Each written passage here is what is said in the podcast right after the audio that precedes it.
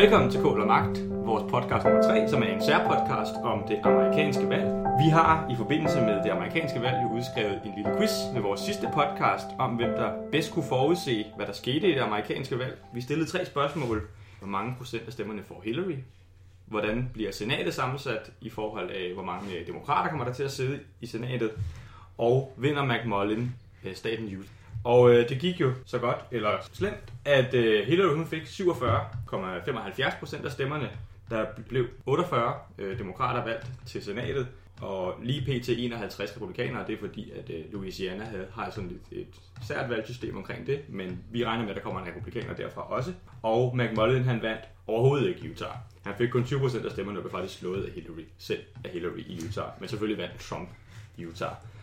Og ser vi på dem, som øh, svarede, så er det faktisk Benjamin, som vi har i podcasten her, Yay. som havde klaret det ret godt. Men ellers også Wagner Lønstrup, som vi nok må sige er den, der er tættest på. Han forudsagde, at demokraterne fik 47% af stemmerne, at de vandt 49 i senatet, og at øh, McMullin ikke vandt, men han håbede det alligevel. Wagner, du kan øh, indkassere en øl på næste landsmøde. Det var så den sjove del af podcasten, og så til det mere seriøse. Og øh, til den del, der har vi inviteret Karl Valentin, tidligere formand i SFU, mm. og også folketingskandidat fra SF på Fyn. Men øh, i den her sammenhæng jo mest øh, inviteret, fordi at du har været i USA for nyligt med øh, en masse SFU'er og øh, har haft en masse gode oplevelser der. Så velkommen til. Vil du ikke fortælle lidt om, øh, om den tur, I har været på, og øh, hvad I har oplevet til at starte med? Jo, det kan du tro. Tak for invitationen først og fremmest. Jeg har glædet mig meget til at være med her i den her SF-podcast. Øh, det er, øh, det er rigtig spændende. Vi har været øh, 12 SFU'er afsted med Frederik Cornelius og, og mig som rejseledere. Vi har i virkeligheden ikke været der for at prøve at sikre, at Hillary Clinton skulle blive præsident først og fremmest. Vi har sådan set været der, fordi vi gerne vil lære af den måde, man fører valgkamp på i USA, men i høj grad også af mange af de progressive bevægelser, øh, som, som rører sig i USA for tiden. Så det har mere været en studietur end en valgkampstur. Vi har været en enkelt dag ude og stemme dørklokker. Det var rigtig interessant. Øhm, det var vi i Wisconsin. Og vi har også været en, en, øh, en dag øh, på kampagnekontor i Ohio og phonebanke. Og det fik vi også en del ud af. Øh, men resten af tiden har vi altså mødtes med en hel masse seje progressive bevægelser. Og jeg tror, det er meget svært at opsummere det sådan helt kort. Øhm, og vi vil også meget gerne komme ud i landet og, og fortælle om det i en masse SF og SFU-afdelinger. Men hvis jeg skal pille noget ud, som jeg synes var særligt spændende, øhm, så var det nok, da vi var i Detroit og mødtes med øh, Fight for 15. Det øh, fik vi vanvittigt meget ud af. Altså Fight for 15 er en organisation, som kæmper for en 15 dollars minimumsløn, og det skal lige siges, det er så lidt mere end en fordobling af, hvad federal minimum wage i USA er lige nu. Det er, den er nemlig på 7,25. Og, øh, og 100, øh, eller så 15 dollar, det svarer til 100 kroner. Øhm, så det virker ikke som noget vildt øh, progressivt øh, krav sådan i en dansk kontekst, men det er altså en kæmpe forandring i USA. Og øh, dem lærte vi rigtig meget af. Noget af det, som øh, de fortalte os, nogle af de øh, mennesker, som, som vi mødtes med der, som altså har været med til at starte kampagnen, som har arbejdet på McDonald's øh, selv i, i sin tid, det var, at øh, da de startede op, der blev de virkelig mødt med en stor skepsis, når de sagde, at man skulle hæve minimumslønnen til 15 dollar. Da de startede, der var den øh, politiker, som havde det allermest progressive standpunkt, altså en valgte politiker i USA, det var Bernie Sanders, og han mente, at man skulle hæve minimumslønnen til 10 dollar. Altså, det er, jo, det er jo en helt vild forandring, der er sket i USA. Altså, nu har man haft Hillary Clinton, der faktisk gik til valg på en minimumsløn på 12 dollar, og Bernie gik jo så også øh, til valg på 15. Så øh, selvom der var mange, der sagde dem imod i starten og sagde, at det var for ekstremt, øh, så viste det sig egentlig for dem, at det virkede at stile højt. Øh, de har flyttet den politiske konsensus og har faktisk i flere stater fået indført en 15 dollars minimumsløn, og også været med til at sikre, at man nu her i forbindelse med det her valg har haft afstemninger om at hæve øh, mindstelønnen og har fået, fået det gennemført alle de steder, hvor man har stemt om det. Øhm, så det betyder noget, sagde de til os, at turstil højt. Og så betyder det også noget, at man sørger for, at engagere de mennesker, der er en, hvad kan man sige, en del af det, som man kæmper for. Altså det, der har været helt centralt for dem, er, at det har været McDonald's-medarbejderne selv, der har skulle organisere sig. De har ikke nogen fagforening, øh, så de, har, de folk, der startede Fight for 15, har taget ud på McDonald's, hævet fat i medarbejderne og sørget for at hjælpe dem med at facilitere møder om deres arbejdsforhold og hvordan de gerne vil bekæmpe dem. Men hver gang der har været holdt et møde øh, med McDonald's-medarbejdere, så har de altså øh, bedt en af de ansatte om at lede mødet, og sådan, at, at man sørgede for, at det blev dem selv, der startede det op.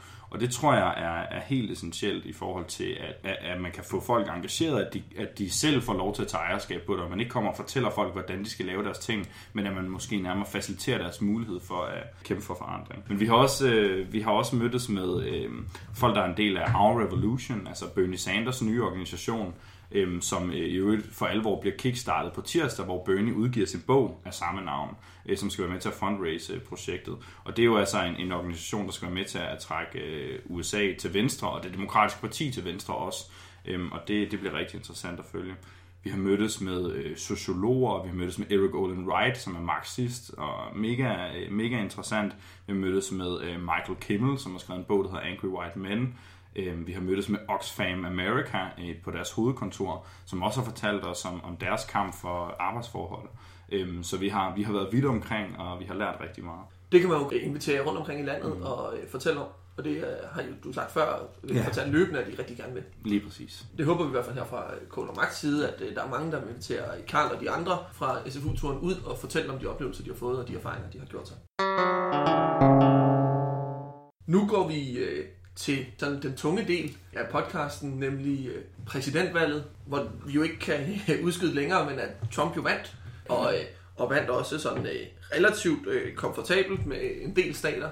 Lad os tage sådan en, en, en løs rundbordssnak. Hvorfor, hvorfor tror I egentlig, det var, at, at Trump han, han vandt det amerikanske præsidentvalg?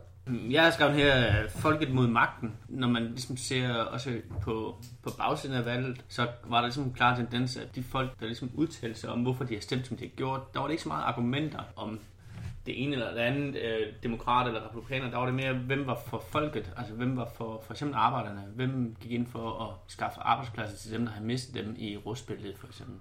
Øh, de stater, der har mistet rigtig mange arbejdspladser her i løbet af krisen, hvor rigtig mange arbejdspladser blev udfaset, og Øh, udskibet til for eksempel Kina i, i forbindelse med de handelsaftaler, man har lavet med Kina. Så, så derfor så, så tror jeg mere, der har været et spørgsmål om, hvem, hvem var på folkets side, og hvem man har valgt det. Jeg synes, der var noget interessant i, man havde en undersøgelse på et tidspunkt, der viste, at der, der var rigtig mange Sanders vælgere, der faktisk ville stemme Trump, hvis, hvis at Sanders ikke blev præsidentkandidat. Øh, og øh, omvendt, der var rigtig mange af Trumps vælgere, der ville stemme Sanders, hvis at Trump ikke blev republikanernes præsidentkandidat. Og det tror jeg simpelthen, fordi at de to, de var begge ikke eliten.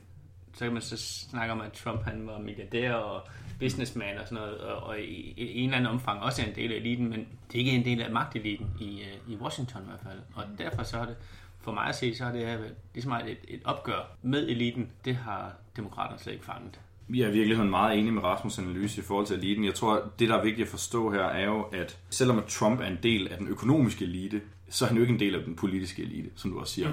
Og det er i virkeligheden det, altså man har også et helt andet syn på eliten i USA, end man har i Danmark. Altså man, man ser i virkeligheden meget mere op til den økonomiske elite, og man kalder dem job creators, dem der er virksomhedsejere. Og, altså det, det, det, man, man betragter ikke Trump på samme måde som en del af eliten, som vi måske vil gøre i Danmark, fordi han er rig.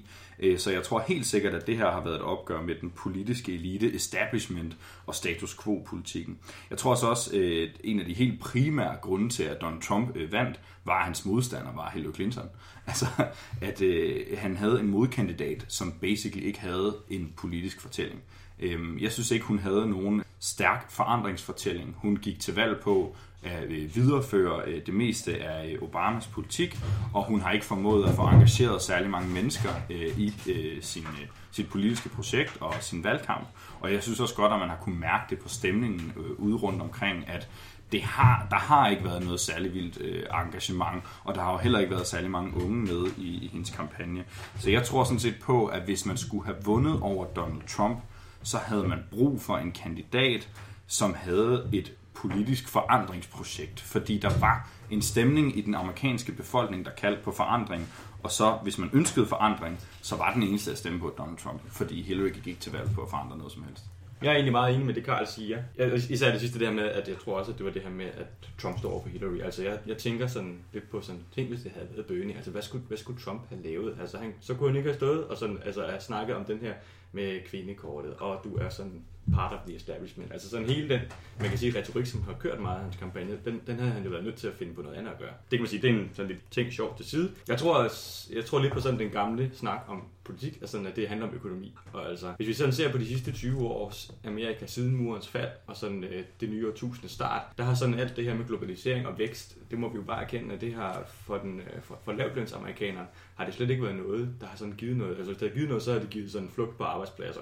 Øh, men i hvert fald ikke sådan højere lønninger. Det har godt nok skabt vækst i USA, men væksten er jo tilkommet dem, der er aller, aller rigest. Og det har så været lige meget, om det var en, en Clinton eller en Bush, der var præsident. Eller for den så skyld egentlig også Obama, ikke? De her ting har jo ikke rigtig forandret sig. Det tror jeg sådan, at, at det snakker meget ind til, at hvis alle de løsninger, vi har, enten hvad det har været de typiske republikanere eller de typiske demokrater ikke har kunne sådan hjælpe de folk på bunden af samfundet, så tror jeg også, at man bare må sige, så prøver de selvfølgelig noget andet. Et eller andet sted synes jeg, det er meget naturligt. Altså, hvis ikke det virker, og hvis ikke det virker, så må vi prøve noget tredje. Og der har Trump bare sådan kunne vise en tredje vej. Jeg synes egentlig, der kan sige, den gode nyhed er egentlig, at Bernie gjorde det jo også. Han viste også en tredje vej. Så det her med, at, sådan, at der findes også en venstreorienteret løsning på det her problem, synes jeg egentlig er ret tydeligt. Den, øh, den kom bare ikke i spil. Jeg synes, der er to ting, jeg vil sådan, øh, pointere i forhold til det her. Øh, den ene det er, at Trump fik jo ikke flere stemmer, end Romney gjorde. I hvert fald ikke særlig mange. Det var bare Hillary, der fik markant færre stemmer, end Obama gjorde. Så en stor del af det øh, skal altså ikke kun findes i de her ændrede koalitioner, men også bare i, at den amerikanske befolkning, og måske især ungdommen, simpelthen ikke gad have Hillary som præsident. I hvert fald ikke gad det nok til at rejse sig op fra deres sofa og gå hen i et valgsted. Den anden pointe det er det her, jeg synes, man skal passe på med øh, at romantisere forestillingen om, hvordan Sanders kunne have slået Trump. Et halvt års valgkamp, hvor Sanders går rundt og snakker om komplekse budskaber, og Trump han stiller sig op og siger, kommunist, Sovjet, Nicaragua, Hamas. Det er en valgkamp, Trump han vinder med 20% point, tror jeg. Jeg tror, det, det er svært det der, ikke? Altså, der er ikke nogen af os, der kan spå om, hvad der var sket. Og, øh, og jeg vil også sige, i forhold til det der med... Øh, Jonas, du, du siger, det, det er svært, øh, sådan, hvad, hvad skulle han have angrebet Sanders på, øh, når han ikke havde alt det der kvinde og sådan noget. Ikke? Altså, jeg tror, øh, der var rigeligt kommunisme, han kunne have taget af på Sanders, og jeg tror, det her kunne gjort det rigtig svært. I virkeligheden synes jeg, det er sådan lidt absurd ved topartisystemet, at så skal man så have til at have sådan en strategisk diskussion nu om, øh, ville det have været bedre at have en meget progressiv platform, eller øh, en, at have sådan en status quo-platform. Øh, fordi dem, som er socialister, vil jo nok ofte øh, argumentere for, eller i hvert fald er progressive, at, man, at det er det progressive, der vil have klaret det bedst. Og dem, der ikke vil reformere så meget, de vil mene det modsatte. Øh, og i virkeligheden ville det være rart, hvis man så kunne have været sit parti, et til demokratiske socialister, og ikke et til nogen, øh, som øh, er rimelig tilfreds med, sådan som det ser ud lige nu. Altså, øh, men, men det er jo det absurde i amerikansk politik. Øh, men jeg, jeg er helt utrolig enig med det, Benjamin siger før, i forhold til øh, Hillary ikke har kunne motivere folk til at stemme uden. Altså, det er jo ikke bare med Romney, Trump havde færre stemmer ind øh, på det tal, jeg så. Det var også McCain, øh, som fik et endnu mere sløjt, end Romney gjorde. Altså, så Trump har vundet, fordi Hillary ikke kunne motivere folk til stemmeurnerne. Og jeg tror faktisk også, det var Donald Trumps strategi i et langt stykke tid til sidst at gøre valgkampen så beskidt, at gøre det så ulækkert, at folk simpelthen blev demotiveret og ikke gad møde op. Fordi de der 30-35 procent, som elsker Donald Trump, de skulle nok møde op. Det er der slet ikke nogen tvivl om, fordi øh, han var deres øh, store idol. Så de skulle nok komme. Men de der øh, Hillary supporters, der mest øh, ville gå øh, op og stemme øh, på hende for ikke at få Trump, de kunne godt blive fuldstændig demotiveret af, af den tone, der var i debatten, og, og det niveau, den var på. Og det tror jeg også var med til at afgøre det i sidste ende. For vælgeren, altså den tone, han har kørt, har også været en måde, at det var ikke i skjule, men, men om en måde, som bygge op omkring, at han ikke havde specielt mange budskaber. Altså jeg var inde og kigge på hans hjemmeside, fordi jeg er sådan lidt, okay, nu har de valgt ham, nu vil vi se, hvad han stillede op af politik på. Han nævner jobs. Det er det, han nævner, det er det, han fortæller om, det er det, han bruger som argument i rigtig, rigtig mange af hans politikområder. Og hvem helvede stemmer imod den kandidat, der lover dig job? Altså det tror jeg, det er en af de ting, der er, er, er et ret stort argument, man også skal huske, at det er, han kom ikke med forandring, men han kom med et løfte, som de havde virkelig, virkelig meget brug for i Amerika. Det er det. Øhm, og det, det var lige meget, om han snakkede om, øh, om udenrigspolitik, eller om han snakkede om... Øh, okay, han har, har lavet lidt, øh, lidt nuance på healthcare, der vil han bare gerne, øh, du ved, skrive alt, hvad Obama har lavet ud. Og han havde en, en, et område, der handlede om, om cyberpolitik, men som i virkeligheden handlede om at bashe Hillary, ikke? Altså, men, men rigtig, rigtig mange af de politikområder, han præsenterer på sin hjemmeside, de handler om jobs, og det første punkt, han skriver om, er jobs. Og så, når man kigger længere ned, så, så begynder han at nuancere det lidt, men sådan nogle, nogle lidt vilde argumenter for, hvad det er, der skal ske, og så har han lige et afslutningsafsnit, der handler om, hvordan Hillary ikke vil skabe job. Ikke? Og det er det, han bruger rigtig, rigtig mange af sine politikområder til at understrege. Spørgsmålet er jo så faktisk, om han kan skabe et job. For det er jo, det er jo den anden del af det. Mm. Altså om det er en troværdig fortælling. Altså fordi, der vil jeg da for eksempel godt, øh, apropos vores seneste podcast om automatisering og fremtidens arbejdsmarked, stille spørgsmålstegn ved, om der nu kommer til at strømme ind med øh, sværindustri arbejdspladser i øh, det amerikanske øh, rustbælte omkring de store søer. Det tror jeg jo ikke øh, nogen som helst steder på, at der kommer. Altså, hvis han skal have en chance for det, så skal han jo øh, lave den der 12-mur, som han har snakket om. Øh, så man kan få genoplevet øh, de gamle store bilindustrier, få produceret bilerne hjemme og sådan noget. Det, det er jo primært dem, som har udf øh, udfaset deres jobs, og så de jobs, der har hængt rundt omkring de arbejdspladser. Det er jo for hver eneste, øh, hver eneste arbejdsplads, der er på en bilindustri, der er jo 10 arbejdspladser i lokalområdet, der faciliterer bilindustrien. Så hvis han skal have bilindustrien tilbage for eksempel, så er han jo nødt til at lægge afgift på alle de importerede biler, der kommer for eksempel fra Korea og Japan, øh, eller Europa for den sags skyld. Og, og det kan han jo kun gøre med en 12 mur. Men det vil jo så også bare, altså, det vil jo bare hæve prisen, og det, det, et eller andet sted, så vil det jo også nok lave en meget svær økonomisk situation i USA, øh, som jeg et eller andet sted tror, han faktisk får svært ved at føre igennem med rep- republikanernes øh, støtte. Mm. Fordi de er jo meget med, det skal bare være så billigt som muligt, og vi skal kunne tjene så mange penge på det her som muligt. Og det gør de jo et eller andet sted ved at have bilindustrien i Japan, og sælge den i, i USA, hvor de kan få lønningerne øh, meget lavere ude i Østen. Ja, det kan godt være, at en 12 er rigtig populær omkring de store søer, hvor industrien har været før. Men man skal ikke særlig meget vest på, før vi rammer ind i Nebraska, Iowa, Idaho, hvor det er landbrug det hele. Mm. Og hvis der er noget, der kan dræbe det amerikanske landbrug, så vil det jo være øh, 12 murer, der gør, at de ikke kan eksportere deres ekstreme overproduktion af Præcis. majs, for eksempel. Mm. Men kan, altså, kan USA som, øh, som land være sin egen ø? Altså produktionsmæssigt, det er jeg ret meget i tvivl om. Altså fordi vores, altså, hvis vi siger, at han kigger tilbage mod de tider, hvor at øh, Detroit var kæmpe stort, og vi havde kæmpe stor industri, der var behovet som, som befolkning ligesom bød ind med os anderledes. Altså du ved, hvis du fik lov til at købe en bil og, og køre søndagstur, så var det fandme stort, ikke? Mm. Det var fedt. Men, men jeg er sådan lidt i tvivl om, om, om de kan bære sig selv i virkeligheden i den her globaliserede samfund, vi, vi, øh, vi er i. Altså jeg tænker sådan, altså Sovjetunionen kunne jo godt i en rumtid. Så, så gik det bare sådan, så bliver, sker der bare det, og så bliver lønningerne dårligere og dårligere og dårligere, og øhm, altså sådan, men det kan jo godt fungere i en rumtid, tænker jeg, sådan, og så, øh, så, bliver det, så bliver det bare langsomt, langsomt sådan dårligere at leve i det her land. Men altså, der kunne man også godt sikre sådan arbejde til alle. Altså, det, så det kan godt være, at han kan få 8 år til at køre på det, og så kan nogen komme og redde det. Det, det, det tænker jeg så, det kan man ikke afvise. Hvis man kan skjule fortællingen om, at det går dårligere i Amerika med Trump, men Trump kan få lov til at stå og sige, at alle har et job, så, så er det jo bare tilbage til, til egentlig noget sovjetretorik. Altså det kan da godt være, at det virker. Who knows? Altså omkring, om de kan være selvforsynende, det, det kan de jo sådan set godt i en vis grad, fordi som Benjamin så er inde på, det er, at deres landbrug har en, en ekstrem overproduktion af mad. Så, så hvad man siger, på, på fødevaresektoren, der kan de sagtens blive selvforsynende. Olie er de ved at være selvforsynende med, eller hvad man siger, fossile brændstoffer er de også ved at være selvforsynende med. Så i, i en vis grad kan de sagtens, altså, hvad man siger, ligesom skal alt, skal Canada væk, skal Mexico væk, øh, og så bare ligesom sige, her til ikke længere, vi er lige vores lille regnøse. Jeg er bare ikke sikker på, at det er godt for den, den almindelige arbejder i USA på sigt. Men jeg tror også lidt, at det er sådan en utopi at snakke om det, eller sådan, altså fordi der er republikansk flertal i senatet og i repræsentanternes hus, og øh, Donald Trump kommer til at have flertal for øh, masser af sin politik. Han får masser af mulighed for at skrotte øh, klimaaftaler, han får masser af mulighed for at sænke skatterne for de rige og, og føre en forfærdelig øh, ligestillingspolitik og mange andre ting på grund af det flertal. Men øh, netop de områder, hvor man måske som venstreorienteret kan sådan til dels være enig med ham, øh, der har han jo ikke flertal. Altså når det kommer til hans skeptis over for frihandelsaftaler, og når det også kommer til hans sådan flirten med at hæve øh, minimumslønningerne og sådan noget der, øh, det, det kommer han jo ikke til at kunne med et republikansk flertal. Så hvad kan man sige, øh, alt det dårlige Trump er gået til valg på, det har han øh, god mulighed for at få gennemført, men de få øh, lyspunkter, der er, dem skal de nok få forpurret i, i øh, senatet og repræsentanternes hus. Øh, så jeg tror måske, at han kan blive en ret handlekraftig præsident i virkeligheden, men ikke nødvendigvis en, der gennemfører særlig meget, som vi kommer til at være i, specielt enige i. Men han har også, altså, han har også lagt grundsten for at bygge et nyt fjendebillede op. Ikke? Altså nu er vi færdige med at have Hillary, nu skal vi til at have kineserne. Det ligger også rundt omkring forskellige hans politik, og det er det der med, at, at det er kineserne, der er de farlige, det er kineserne, vi skal passe på, og det er kineserne, vi virkelig handler om.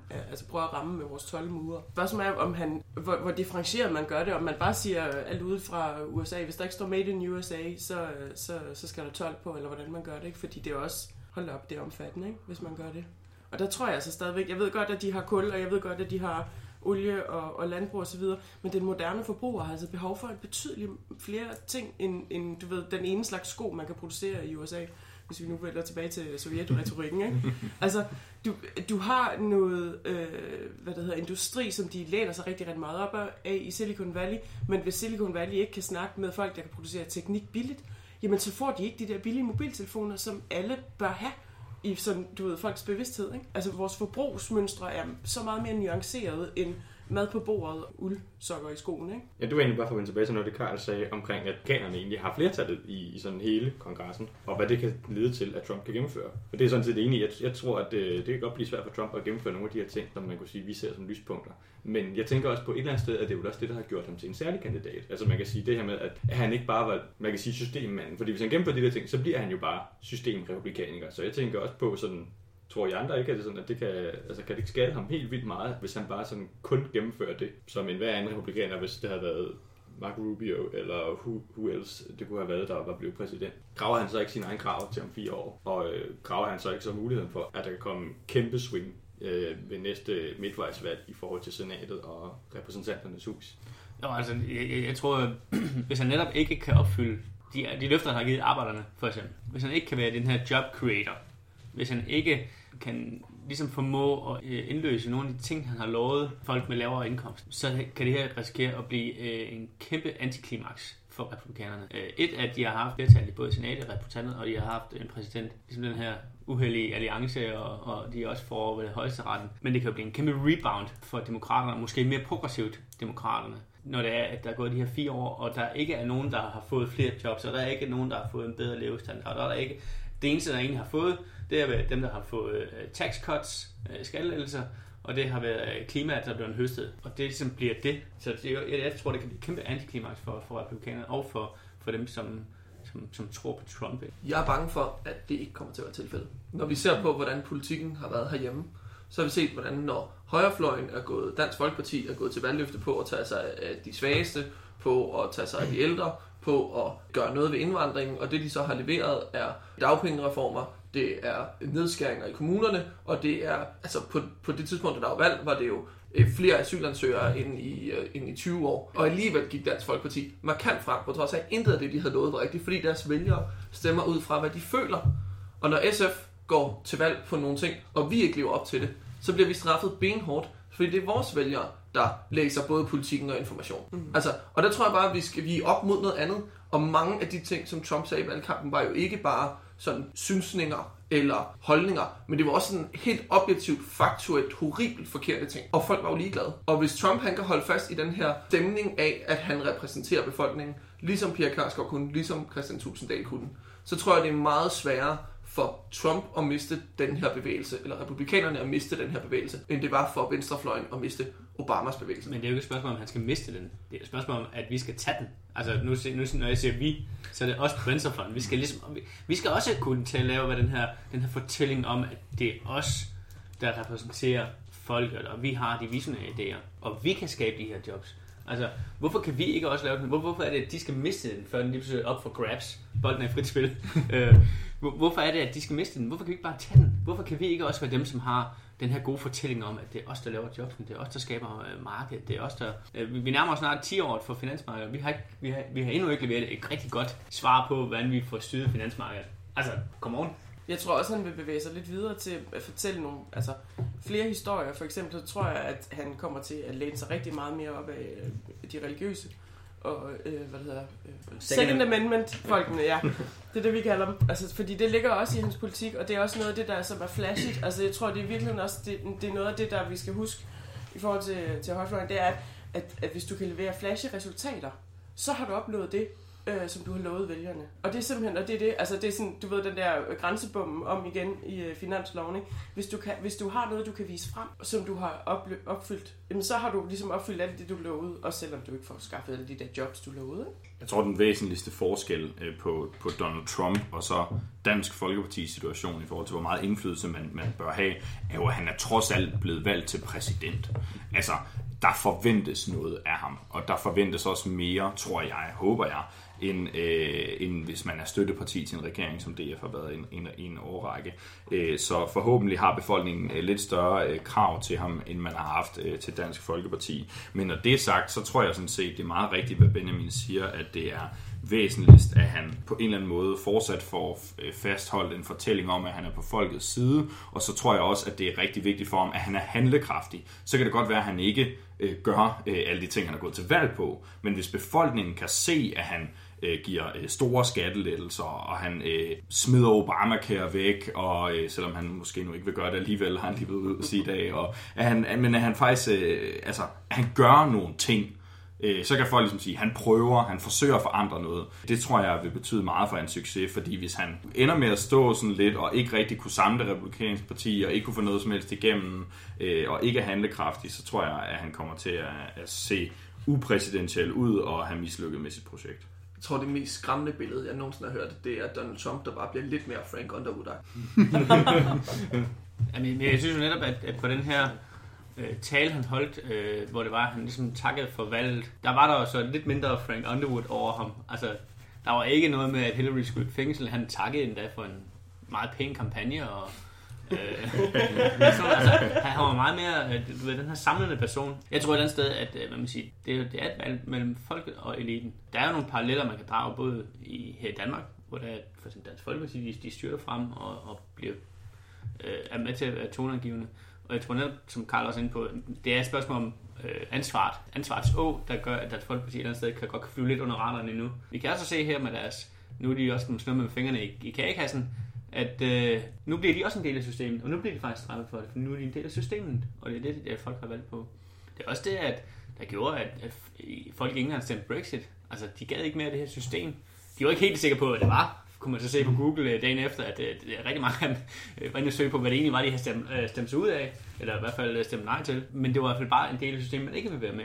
Vores egen Europol-afstemning. Jeg ved ikke, jeg ved ikke hvilken øh, idé man havde i øh, blandt forligspartierne omkring øh, ja-partierne øh, her, hvor der var, man sagde, vi laver sgu en kampagne her, mere Europol, eller mindre Europol. Altså, skal vi have mere system eller mindre system? Hmm. Jamen, så taber jo systemet altid jo. Systemet vil altid tabe, for der er ikke nogen, der har lyst til mere system. Øh, der skal nogen, der har mere lyst til nogle gode idéer og sådan noget. Øh, og der, der var, der var man sige, modkampagnen jo bare meget bedre. De, de, der, de sagde bare nok det samme. Vi har mere EU, eller vi mindre EU. Bum. Jamen, så vil vi have mindre EU.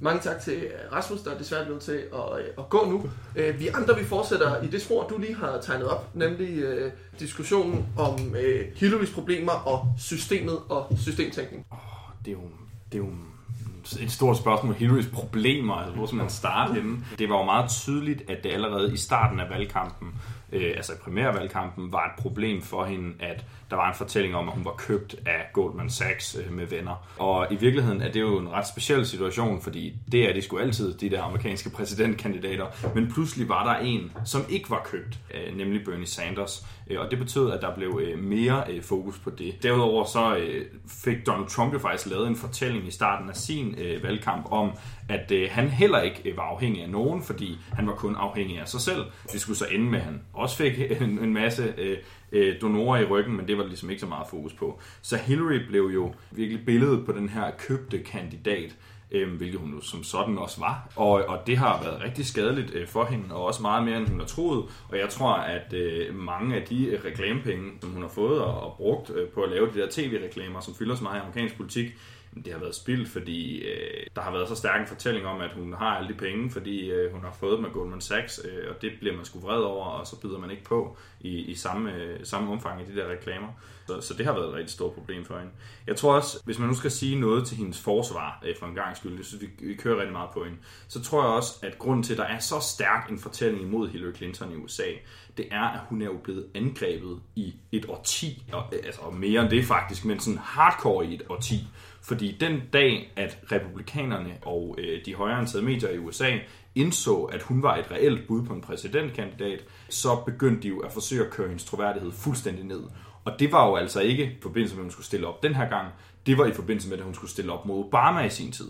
Altså, der så de hende allerede som en fare, og siden da er hun blevet kørt over af republikanske politikere, Fox News og mange andre, der har svækket hendes troværdighed i, i så lang en periode, at da hun stillede op nu, så var hun ødelagt. Altså, øh, hun, hun kunne ikke holde til mere. Hun er øh, så stærk, er så stor en del af det politiske system, og er blevet øh, så smadret af forskellige stærke kræfter i USA, at der var simpelthen øh, der var ikke troværdighed nok tilbage i hende til, at hun kunne vinde et valg. Jeg synes, en interessant perspektiv i det her, det er, hvordan vi kan se nogle af de samme bevægelser mod øh, systemet, og ikke nødvendigvis for folket, men bare imod det politiske system, for eksempel i Alternativet i Danmark.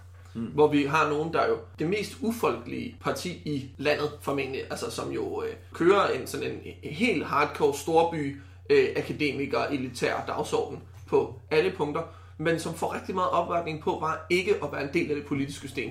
Ikke at, ikke at være bundet af Christiansborg forlig. Ikke at givet diskutere øh, finansiering, fordi det er ikke det, der er vigtigt. Det er drømmene, det er tankerne, det er visionerne, der er vigtigt. Og der tror jeg, man kan se nogle af de samme perspektiver, hvor Hillary, hun kunne jo ikke i de der præsidentdebatter. Der var det hele tiden, men det, det, det du siger hænger jo ikke sammen. Og øh, mine forslag er gennemarbejdet og sådan nogle ting. Og folk var bare ligeglade. Altså hvis, hvis hendes benspænd er, at hun bliver koblet til, at der er nogen andre, der betaler hende til det. kan man køre valgkamp i USA uden, øh, uden øh, det store system?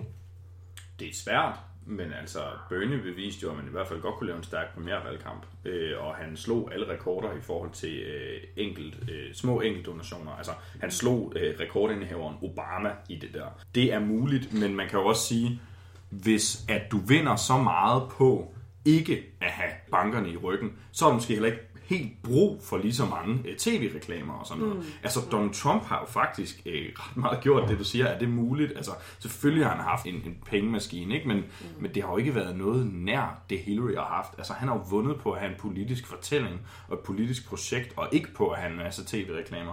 Øh, så jeg tror bestemt, det er muligt, og jeg tror, at det er helt afgørende øh, for en, en demokratisk kandidat øh, i 2020, at vedkommende øh, tager den der op, uanset hvor man så øh, står politisk, at man, man følger den vej, som Bernie Sanders øh, var på i forhold til støtte fra øh, finanssektoren. Fordi der er ikke nogen, der tror på, at man vil gøre op med øh, bankerne og storkapitalen, hvis det er dem, der finansierer ens til valgkamp. Det er slut. Men er det så, altså, er vi så ude i den der fortælling, som jeg har set, der er et par SF'ere, der har blogget på, øh, på Berlingske, som Nana Bonde og, og Leif Stolbæk og Leif har skrevet. Det var Leif, der skrev det, ikke? et indlæg om det der med, at vi skal til at skifte fra at se embedsmandspolitikeren øh, til at løfte de politiske valgkampe rundt omkring, til at det er tillidsmanden. Er det det skift, vi er på vej hen imod på venstrefløjen? Det tror jeg, jeg synes kan være rigtig fornuftigt. Det er da også en af de ting, der øh, sådan på et personligt plan, der gør, at jeg, at jeg jo, altså når man har været aktiv i politik i 15 år, så overvejer man hvad man skal lave af forskellige ting. Og en af grundene til, at jeg stillede op til landsledelsen i sin tid, og ikke stillede op til Folketinget, det er da fordi, jeg ved, at jeg er pisse dårlig til at stå ude og være øh, tillidsvækkende, og jeg er rigtig god til at sidde og have avancerede analyser af øh, vælgervandringer og politisk udvikling, og hvad er det egentlig, der kommer til at ske om fem år. Mm. Som den almindelige vælger ude på øh, S-togstationen er jo helt ligeglad med mine Altså, så kan jeg jo godt komme og sige, men for tre år siden, der skrev jeg et blogindlæg om automatisering, og prøv at se, om fem år kommer det til at betyde noget for dig. Men det kan de være ligeglade med. Hvorimod, at, at den tilgang til politik kan gøre en forskel internt i øh, partiet, eller sådan. Mm. Og hvis, jeg tror der på meget, at noget af det, der har øh, hjulpet sådan en som Mathias Tesfaye, og al respekt for hans politiske projekt også, det skal slet ikke være en underkendelse af det. Men det er da, at folk føler, at han tager dem alvorligt, og folk forstår ham. Og den måde, han agerer på ude i sin valgkreds med at arrangere øh, enlige mødre, tager på tur til øh, Zoologisk Have, og øh, hey, nu har vi oplevet nogle ting, vi ikke kan lide ude på Vestegnen, kan vi ikke lige stå sammen om at lukke det ned? Mm. Den der sådan meget mere hands-on, jeg er en del af jer, øh, ting. Det tror jeg da er helt sikkert, hvis vi kan få mere af det, synes jeg bare, vi skal tage det. Men kan Bernie have det liv, hos demokraterne de næste fire år og overleve til næste omgang? Eller skal de finde en ny? Nej, jeg tror ikke, han stiller op om fire år. Nej. Altså, det tror jeg overhovedet ikke. Men jeg tror, at han, øh, det virker i hvert fald sådan, på den måde, han agerer i de her dage, at han gør alt, hvad han kan for at være med til at skabe en, en progressiv bevægelse, både i demokraterne, men sådan set også udenfor. Altså, det, han er jo, man skal jo huske på, at han er jo altid stillet op som uafhængig. Altså, han er jo ikke demokrat i hjertet. Altså, øh, han er demokratisk socialist, Øhm, og, og det vigtige for ham er, at der sker en forandring i USA, og det kommer han til at, arbejde rigtig hårdt med. Øhm, jeg, jeg, jeg ved ikke, om jeg skal sidde og gætte på, hvem der kan blive kandidater næste gang, eller sådan måske Elizabeth Warren, jeg ved det ikke, det kan også godt være, hun er for gammel, men, men altså uanset hvad, jeg forestiller mig ikke en primærvalgkamp om fire år, hvor der ikke stiller en, en rigtig progressiv kandidat op, øh, som forsøger at blive øh, kandidaten. Altså det, det er jeg helt sikker på, at der er nogen, der gør. En ting, som jeg synes, der er vigtigt at have for, det er jo, at jeg er også helt med på Bernie-holdet, men det der med at satse på de små donationer i stedet for de store, er jo ikke startet af Bernie Sanders, og heller ikke startet af Obama i virkeligheden. Det er jo Howard Dean øh, tilbage i 2004, som der som den første bruger internettet i sin valgkamp som bruger muligheden for at kommunikere med mange mennesker, i stedet uden om de sådan etablerede medier, i stedet for at gå igennem øh, fjernsynskanalerne, de store talkshows og sådan nogle ting. Og så blev Howard Dean, så lærte man noget af det, som Obama tog og videreudviklede, som han så kørte videre, og som Bernie videreudviklede til noget nyt. Og jeg tror, øh, en sikker taberstrategi er at forsøge at kopiere, hvad Bernie har lavet. Mm. Men vi skal jo tage de gode erfaringer, videreudvikle på det på venstrefløjen, og se, hvordan kan vi gøre noget. Og med det mener jeg både vi som SF i Danmark, der gerne vil skabe noget forandring og lære af det, der sker i USA, og vi som den store, brede, venstreorienterede bevægelse, som selvfølgelig hæpper på, at USA om fire år øh, får en ny præsident. Jeg tror i virkeligheden, hvis vi skal gå lidt tilbage til den der øh, tillidsmands øh, diskussion, øh, så viste det sig jo også, at det var vigtigst, at man var tillidsmand, og ikke at man var fit to be president. Eller sådan. Altså, fordi Hillary kunne stå nok så mange gange og sige, at Donald Trump var unfit. Og jeg tror egentlig selv, øh, Donald Trumps vælgere var, altså mange af dem var sgu enige i, at nej, han havde ikke den der erfaring, og nej, han, han vidste ikke, hvordan man skulle være præsident. Men det var heller ikke det, der var vigtigst for dem. Det vigtigste var, at han havde et politisk projekt, og så skulle der sgu nok, det skulle sgu nok fungere. Altså, og det kan det jo også, det er jo et, et vildt system. Altså, selvom man øh, propper en reality-stjerne på tronen, så skal det sgu nok øh, løbe rundt. Altså, og der skal nok være nogen, der forsøger, øh, nogle embedsmænd, der forsøger at konkretisere øh, hans øh, politik, øh, når han nu ikke selv har kunne finde ud af det, og der skal nok være et republikansk parti, der skal stå bag ham. Altså jeg tror, det er en vigtig lære, at det vigtigste er, at, at folk de føler, at de kan stole på deres kandidater, og de faktisk vil forandre noget og har et projekt. Øh, Det vigtigste er ikke, om de har øh, siddet 30 år på nogle øh, store poster, og, og så vil være nogle dygtige embedsmænd, sådan som Hillary Clinton så afgjort vil være. Fedt. Øh, spændende takes på øh, forskellen på Trump og Hillary, hvad hendes problemer var, og hvordan øh, systemet, øh, embedsmandstankegang, øh, øh, gennemsyrer øh, nogle af de problemer, der er. Noget af det, som er blevet lagt op til på Facebook af SF'ere, jeg har set blandt andet øh, Claus Kristoffersen, øh, Alex Havrand har været ude og, øh, og melde ud, at øh, det her må betyde et markant skifte i den måde, SF forholder sig udenrigspolitisk til USA på. Vi må skulle tage et øh, cut med øh, USA som, øh, som vores store allierede, fordi vi ikke kan stole på, hvad de gør, og så må vi fokusere på nordiske eller europæiske løsninger i stedet for. Fordi det er troværdigt, og det er noget, vi kan stole på, når det kommer til stykket. Det er noget, du har ønsket at snakke om på den her podcast, Jonas. Øh, kan du ikke Jo. øh, snakke om det? Jamen altså, sådan, øh, for at lige fortælle, hvorfor jeg kom i tanke om det, det var sådan, da jeg stod op der dagen efter, eller sådan, da Trump blev præsident, og sådan øh, øh, noget af det, som jeg stod og tænkte på, da jeg gik i bad, så står man og har de dybe tanker, der stod jeg og tænkte på den der sang, vi synger, Bliv revolutionær, hvor man synger for fred og socialisme mod EU-militær, og så stod jeg sådan og tænkte på, måske med Trump som præsident, så har det godt været, at det der EU-militær måske ikke er så dum en idé. Altså sådan, kan vi regne med NATO? Altså betyder det her så stort et paradigmeskifte, at, sådan, at selv de tanker og sådan de idéer, vi har haft om, for eksempel, hvordan skal vi samarbejde med, med EU, hvordan skal vi samarbejde i Norden, øh, kontra hvordan samarbejder vi med hele verden, at de bliver, de bliver rykket så meget, at man er nødt til at sådan indtage fuldstændig nye standpunkter. Og jeg stod som sagt og tænkte, det der sådan, ja, EU-militær, altså sådan, det har jeg sgu altid tænkt var, var rimelig dumt og, og fjollet, men altså hvis ikke NATO virker sådan, hvad, hvad skal stakkels Estland så gøre? Kan vi, kan vi stå på mål for det? Og sådan, hvad skal vi gøre? Er det sådan i virkeligheden vores egen nødvendighedspolitik?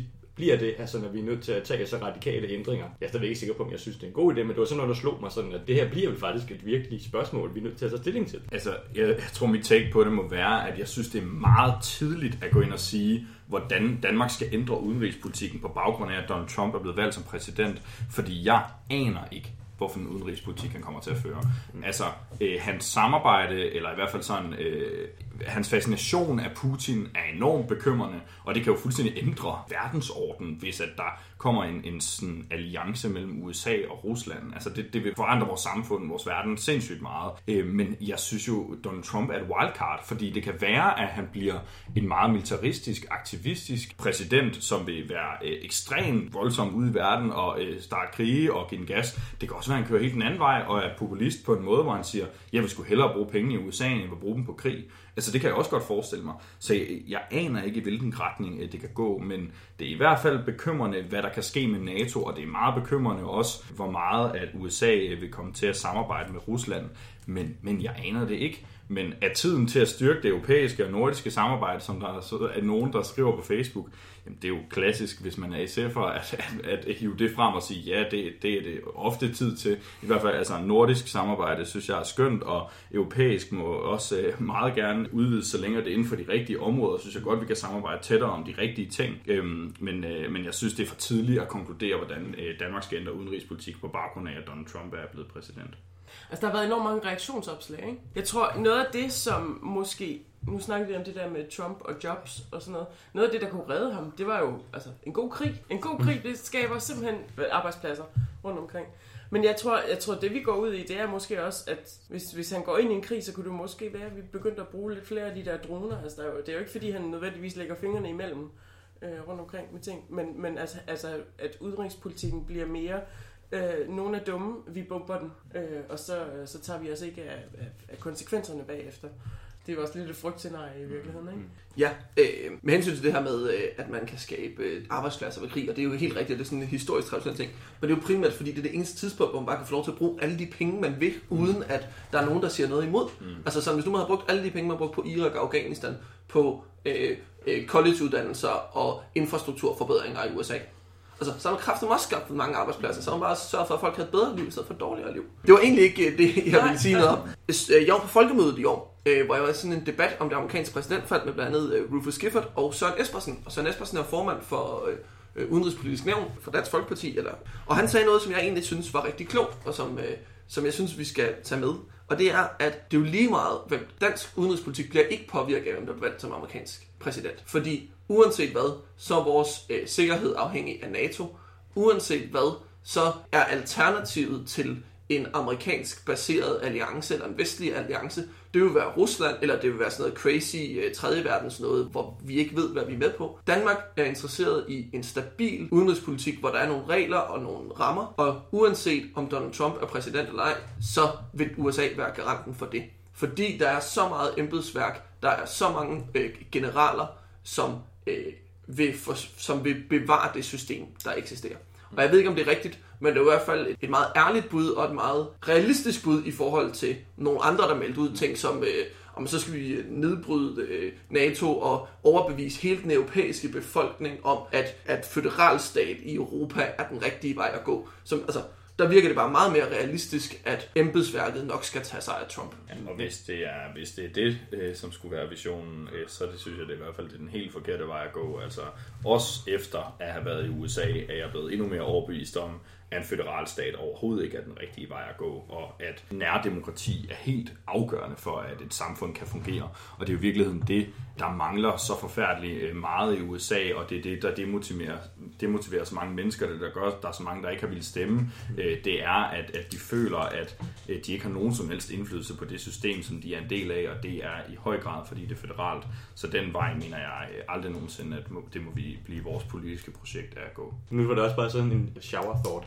Men, men jeg tænker alligevel, at i forhold til at snakke om, som både Karl og Benjamin er inde på, det her med, at, at det her virker ikke som den rigtige ting at gøre, eller sådan noget. Der kan jeg bare ikke lade være tænke på, at, du sagde også, Karl, at vi ved ikke, hvad Trump kommer med. Og det er jo rigtigt nok. Så derfor er det også det er, det er tidligt at sådan begynde at lave de her tanker. På den anden side kan jeg heller ikke være tænke på, at han, han er jo et wildcard. Og udenrigspolitik er bare sådan et område, som tager rigtig, rigtig lang tid at forandre. Altså, kan sige, især hvis man går op i sådan en proces, som man kan sige, vi europæere, og især vi danskere nok gør rigtig meget, mm. hvor jeg tænker, der kan Trump, der kan han bevæge sig meget hurtigere, end vi kan nå at følge med. Man kan sige, tanken om det her var lige så meget sådan, at vi er nødt til at starte ting op for at kunne nå at manøvrere. Altså det kan godt være, at man ikke behøver at man kan sige, lægge en løsning for dagen, men at man ikke kan begynde at, sådan, at stå nogle frø nogle forskellige steder, fordi at man, man kan være bange for, hvad han kan finde på. Mm. Er, det ikke, er det ikke sådan, øh, er det, er det mig, der er helt galt på den her? Det er, det er jo i hvert fald ikke kun dig i så fald, for ja. der er jo mange, der har gjort sig de tanker, som Anna også siger. Mange af de her reaktionsopslag på Facebook, der har haft nogle af de her, nu bliver vi nødt til at have nogle plan B.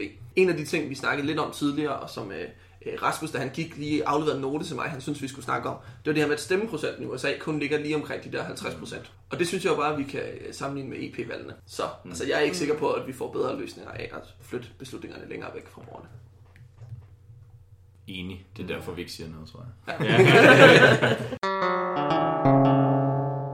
og med den konklusion, øh, der skal vi så til noget, som vi elsker vildt meget her i podcast. Vi skal snakke om valgsystemer. For der er sket noget fantastisk spændende i USA i forbindelse med det her valg, og det var jo ikke kun, at Trump blev valgt, eller at der blev, øh, man kan sige, forhøjet minimumslønninger i en del stater, men i Maine skete der også noget med valgsystemet, for der var en folkeafstemning der. Kan du fortælle noget om det, Benjamin? Ja, øh, det er øh, for mig at se øh, den gode, positive historie, vi skal tage med herfra. Det er nemlig øh, det, der hedder forslag 5 i Maine, som ændrer den måde, man stemmer om ting på. Traditionelt så er det jo sådan i USA, og i England for den sags skyld, man har det, der hedder first past the post, altså sådan den, der først får forholdsmæssigt flertal, altså først får flere stemmer, end de andre har vundet. Og det betyder, at hvis der stiller fem kandidater op, så behøver man ikke have 50% af stemmerne, så skal man bare have flere stemmer end de fire andre, for ligesom at vinde valget. Det skaber nogle problemer med stemmespil og taktisk afstemning. Altså folk behøver ikke, folk har ikke interesse i at stemme på det, de helst vil have. Der er vedtaget et forslag i en folkeafstemning i Maine om øh, det, man kalder ranked voting, eller øh, instant runoff voting, altså øh, de amerikanske og engelske udtryk, men hvor man prioriterer dem, der skal stille op. Så hvis der for eksempel er fem kandidater, så skriver man et tal ud for den, man bedst kan lide, to for den, man næstbedst kan lide, og så ned til fem ud for den, man mindst kan lide. Og det har nogle rigtig interessante konsekvenser. Nemlig, at hvis nu vi forestiller os et præsidentvalg, hvor man både havde Sanders, Clinton, Trump og Rubio, der stiller op, så vil man som venstreorienteret kunne sætte sådan en øh, helst Sanders, så Clinton, så Rubio, så Trump stemme. Og så vil man i virkeligheden, i stedet for at få den kandidat, systemet ligesom har lagt op til, så vil man få den kandidat, som folket som kompromis bedst vil kunne lide. Og der er forskellige måder at vurdere, hvem der så skal vælges på baggrund af den måde, man har stemt på. Men bare det, at man tager de her overvejelser og vedtager det her i main, tror jeg betyder rigtig meget. Og det betyder rigtig meget, fordi jeg tror, at det her med muligheden for at indgå kompromiser i valg er afgørende. Øh, vi så ved øh, retsforbeholdsafstemningen i Danmark, hvordan at der var i virkeligheden uendelig mange mennesker, der gerne vil have, jeg vil gerne have Europol, men jeg vil ikke have ladeporten. Og hvis den havde stået på stemmesedlen, så ved jeg, at vi flere herinde i lokalet nu, der havde sat kryds ved den, mm. i stedet for at sætte kryds ved nej eller ja, uanset øh, hvad vi stemte.